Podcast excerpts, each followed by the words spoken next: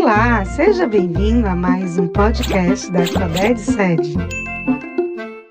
Olá a todos os estudantes com sede de História. Eu sou o professor de História Tomás Caetano e vai ser um imenso prazer partilhar desse podcast com todos vocês, com uma aula de hoje sobre as características históricas, políticas e econômicas do Brasil getulista, que vão de 1930 a 1945. Vamos historiar um pouco?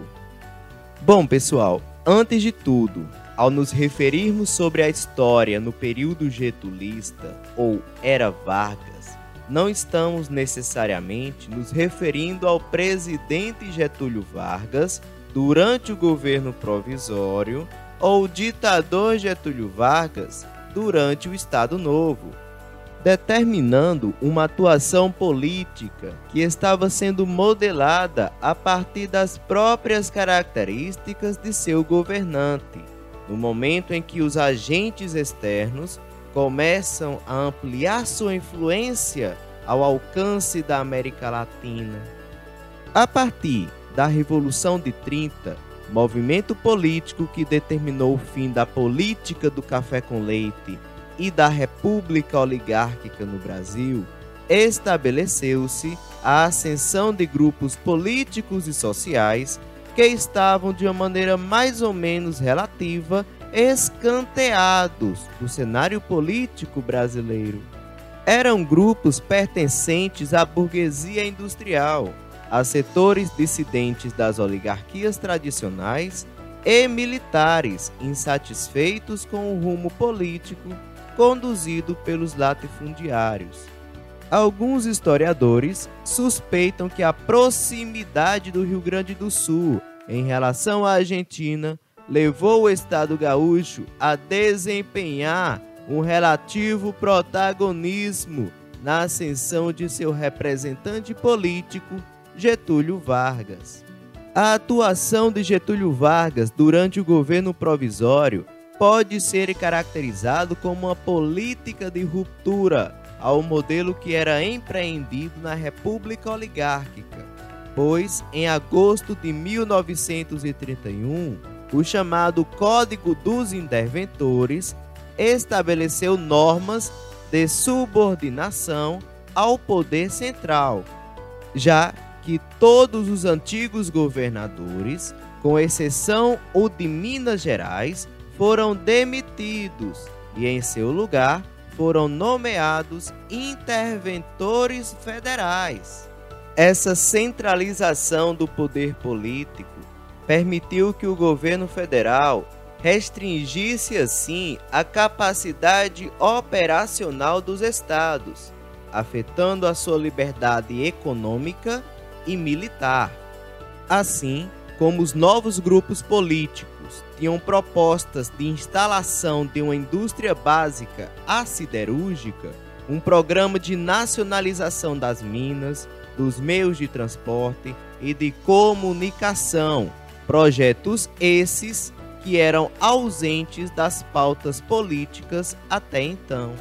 Entre as reações mais conhecidas na era Vargas, temos a Revolução Constitucionalista de 1932, acarretada pelo inconformismo de São Paulo em relação à ditadura de Vargas, que levou os paulistas a não aceitarem as arbitrariedades do governo provisório.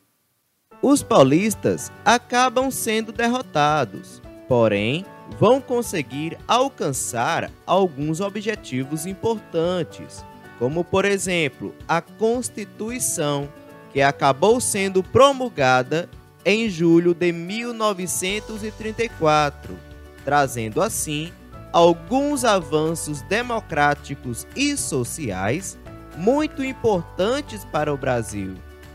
Pois, além de ampliar os direitos políticos da população, vai estabelecer eleições diretas para todos os níveis e pela primeira vez na história do Brasil, as mulheres agora poderiam votar.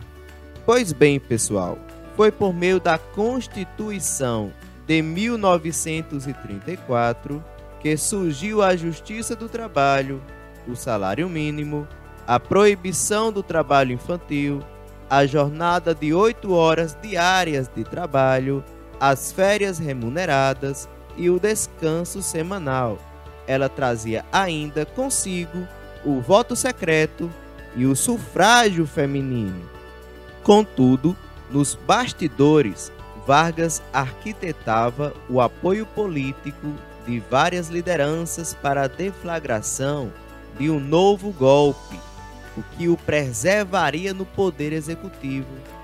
Entre os simpatizantes estavam os integralistas, que eram um grupo de inspiração fascista favorável à extinção das liberdades democráticas e ao fortalecimento do poder executivo por meio do comando de um grande líder.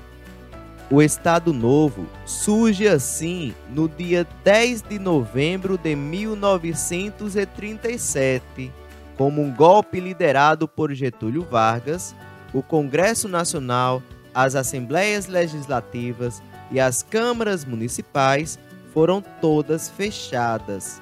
Os governadores foram substituídos por interventores, nomeados por Getúlio Vargas e foi imposta uma nova Constituição no Brasil. Ao término da Segunda Guerra Mundial, em 1945, com o nazifascismo derrotado, o povo passou a negar o governo ditatorial de Getúlio Vargas, em conjunto com vários intelectuais, artistas e profissionais liberais passaram assim a exigir a volta da liberdade ao país. Todos queriam retorno da democracia. Em 29 de outubro de 1945, um movimento militar, chefiado por generais, retira Getúlio do cargo. A era Vargas apresentou assim pontos positivos e negativos para o país, na área econômica, o país fez grandes avanços com a modernização industrial e investimentos em infraestrutura. Os trabalhadores também foram beneficiados com leis trabalhistas, garantindo diversos direitos. Porém, no aspecto político, o Estado Novo significou a falta de um sistema democrático, a censura e a aplicação de um regime com características nacionalistas e populistas. Bom, pessoal, esse foi mais um podcast de história sobre o contexto histórico e político durante a Era Vargas. Espero que tenham gostado da aula. Um forte abraço a todos e fui!